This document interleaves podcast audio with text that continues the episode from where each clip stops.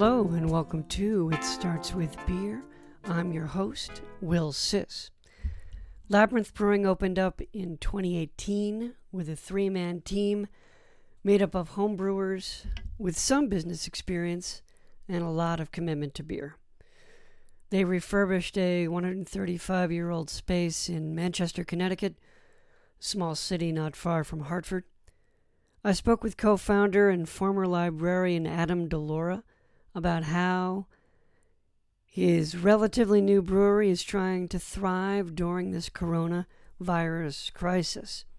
Let's listen in. I'm Adam Delora. I'm one of the owners of Labyrinth Brewing Company. Um, and how I came to Labyrinth is, you know, through two friends of mine. Um, you know, my other partners, Chris and Sean, we kind of went to school together. We grew up together. And at the same point in life, we started homebrewing uh, independently at first. And then, you know, that sort of formed into a homebrew club. You know, from you know a drunken garage conversation in the fall of 2015 until uh, summer of 2018 we we spent that time you know working out our business plan and building our brewery i mean we kind of figured that we were old enough where we had enough experience collectively we could probably make this work and but we're also young enough that if it didn't work we could probably still go get a job afterwards i like that you, you found the sweet spot um, yeah, absolutely. You know, and at the time, you know, none of us had any children or anything, so it's like, you know, at the end of the day, it's really just myself that I'm uh, that I'm risking. Sure. So, and you're you're kind of ramping up your business just as there was that swell uh, that you know might be on hiatus right now, but certainly a swell. There, there was even you know uh, quite, there was a little mini bubble right there in Manchester. You guys had I think at one point four breweries right around the same time. What mm-hmm. are the advantages and disadvantages of growing into a brewery during a time of statewide expansion? Um, you know, the advantage is foot traffic. I mean, mm. like the the passport. So when we first opened up, there were it was just uh, there weren't as many breweries when we first opened up, right. and so on the weekends, you know, you'd get a couple people with the passport, and you know they'd come get their flight, you have another beer, and leave. Now, oh, well, I mean, now no one's coming to our tap room, but prior to the current situation, um, you know, as soon as you know we had two other breweries open up in Manchester last year, right? As soon as both of those places opened up, practically back to back from each other within a couple months, weekend foot traffic increased. That's great. Um, mostly because people came with a passport and they had either heard of one of the other breweries and not had heard of us yet, or they had heard of us but didn't want to make the trip all the way out to Manchester just to visit us. but then they heard these other places were there and they're like, well, heck, if I can hit two or three other places or three or four places, now I'm going to make the trip out there. Right, right. That's, so, that's I mean, that's definitely an advantage. Yeah. You know, and I like being able to point people and say, hey, you like this beer? Well, go a half mile in that direction or a half mile in that direction and support these other guys. Um, you know, let, let take us back to uh, two months ago, you know, when things were relatively normal. Um, what what did what would a typical visit to Labyrinth look like? Um, do you uh, did you have uh, uh bottles and uh, or cans uh, outside of what you can get in the tap room, or is it just tap room only?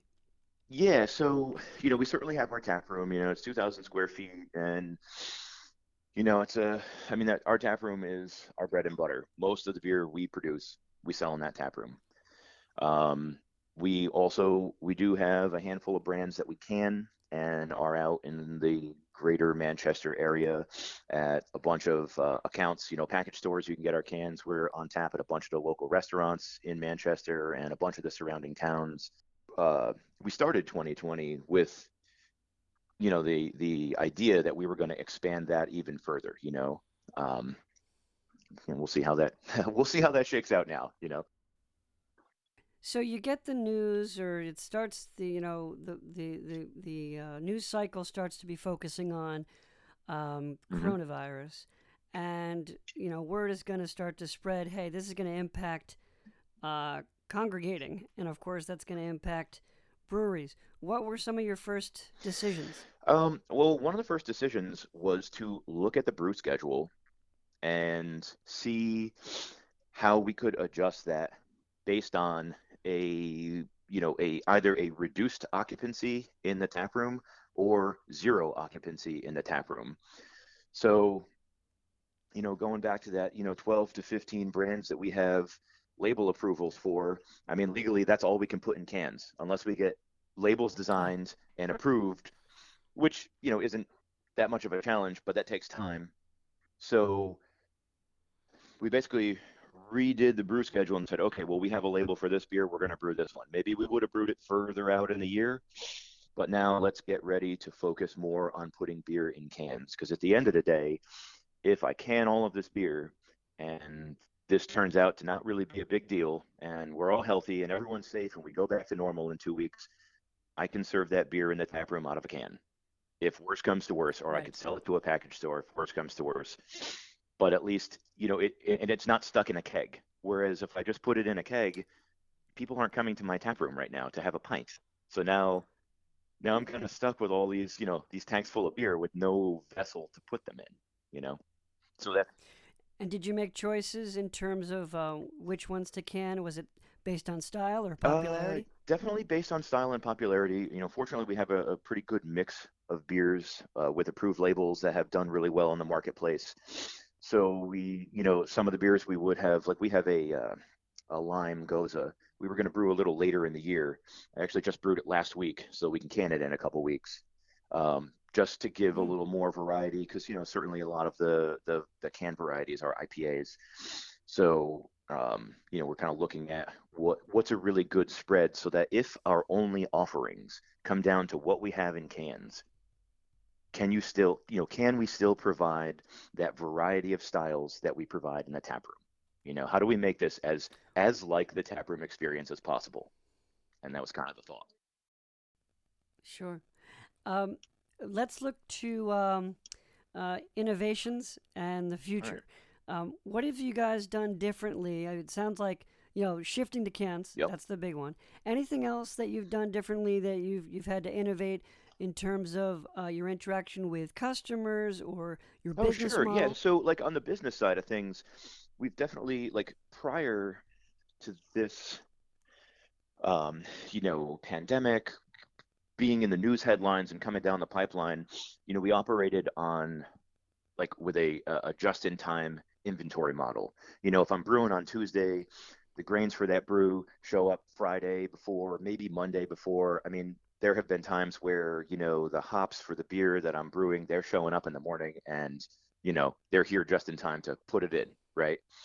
Just because sure, yeah. you know as a as a small operation we don't have a lot of storage space. So and that and for the first you know 18 months of us being open that worked well. You know we had a good relationship with our suppliers and there were no hiccups in the supply chain. Obviously now that's not that's not as dependable or reliable anymore. So now we find ourselves, you know, ordering out a lot further.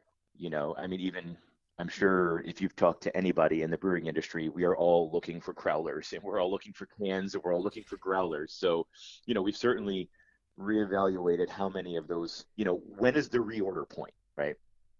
So, sure. I mean, that's like a bunch of boring factory stuff, you know, like to keep that running. Like, how do we get our supplies? Because, I mean, obviously, without our raw materials, we don't have a product. No, exactly. It's those it's those kind of things that in in uh, when you're first building the business, I don't know. Do you do you even talk about that? Do you say, okay, let, what what's our contingency plan for emergencies like you know uh, yeah, some sort of catastrophe? Was that even part of the conversation, or is it kind of like, oh, now we have to play a little? I mean, we didn't have a contingency for an extended like global event like this. I mean, certainly how yeah, I know, you? really. Like, you know, that's kind of the joke in the office now. It's like, oh man, we didn't plan for a pandemic. No, you know, what were we thinking? Yeah, yeah. You know, uh, 99 things. Yeah, I mean, we that. certainly yeah. did plan for, you know, I mean, extended outage if if there's i mean i you know i'm going to sound like an old person now because i keep saying this but like you know remember that october storm from like 2010 or 2011 where people were out of power for 15 sure. days or whatever sure we had a plan in place like okay what if there's no power you know, and the glycol chiller goes down and we can't be open and you know, how do we work with that? But nobody had a mm. plan for now what happens if we can't be open for two months, you know? Right, right. You have to expand your imagination in terms of tragedy, yeah. uh, and, and, for all the things that could beset uh, yeah. a small business. Um, now, the the idea here is that you know we hope that um, eventually things will get back online. Although it might, I mean, uh, we're talking on the March 29th, uh, 2020. There's, you know, word in the air that that that uh, Connecticut might even go through some sort of quarantine, which would be even, you know, which would be even worse. But uh, let's imagine that we're looking into the future. What is it going to look like based on your experience? Let's let's start with Labyrinth. What is Labyrinth going to look like? Yeah. Do you think, based on your experience? You know, this is this is like the toughest uh, question to answer, and something that you know the guys and I are always reevaluating every day based on the information we have. You know, we're sort of in this wait and see yeah. time period. You know, where every day there's different information, so it's almost impossible to make the right business decisions because we don't know what's hap- going to happen. You know, will we be closed mm-hmm. till April? Will we be closed till June? Is this going to last till longer than that? You know what I mean? But I will say that, you know, barring any sort of like, you know, long term lockdown where nobody's going anywhere, no one's going to package stores to buy our beer, no one's coming for curbside pickup, you know, and hopefully we all emerge from this, you know, and we still have some semblance of a business no matter how different it's changed. I think you know, at least one of the things we're going to hang on to is a lot of the virtual sort of interaction that we're doing with our patrons now. You know, we've been trying to sort of extend the tap room out to the community as best as we can. We've been doing like a virtual happy hour on Friday nights where you know it's like an unscripted conversation between uh, you know my partners and I and and the two members of our management team that are our skeleton crew you know, kind of just having a beer, talking about the week, what new beers are coming out, taking questions. How do you put that out? What's that? How do you um, put that right out? now, we're doing it on Facebook Live, and so Got we it. just start streaming around seven o'clock, and we, uh, you know, every week we get food from different local places that are doing takeout, and we tag them and just kind of you know, it's sort of like the same type of banter we would have if we were standing behind the beer, uh, behind the bar, pouring you a beer. You know, like what's going on, how you doing, you know, whatever that sort of stuff. Well, I, I appreciate your time, and I wish uh, you all the best. Uh, anything else uh, the folks need to need to understand about your plight or the, the future of uh, of, of beer? Uh, you know, I think, I mean, I don't know. The only thing I'm going to say is that, you know, it might seem like this is a really troubling time and maybe not all of us breweries are going to make it and maybe not all the breweries that are in planning are going to actually make it to to the finish line and that's unfortunate i'm hoping that labyrinth is in the category of breweries that does make it but i think you know overall at the end of this the breweries that do emerge from this will be a lot stronger and especially for a lot of us younger breweries if we didn't have really good business skills prior, I think we're going to learn them really quick, you know, as far as managing things in a crisis and, and evolving and just being flexible. So I'm kind of hoping that this makes those breweries that survive a little bit stronger. And then, you know, I'm looking forward to uh, when we're all kind of hanging around in the bar having, an, having another beer, you know? My thanks uh, goes out to Adam. If you want to learn more or order beer from um, Labyrinth, uh, go to labyrinthbrewingcompany.com. Thank you for listening. Uh, please look for my Beer Snob column in the Waterbury Republican American newspaper this Friday. Uh, follow me on Twitter, Instagram, Facebook. I'm at Beer Snob Writes. Please subscribe to my podcast on Spotify, Stitcher, or Podbean. And you can contact me at beer.snob at yahoo.com. Thanks a lot and stay safe.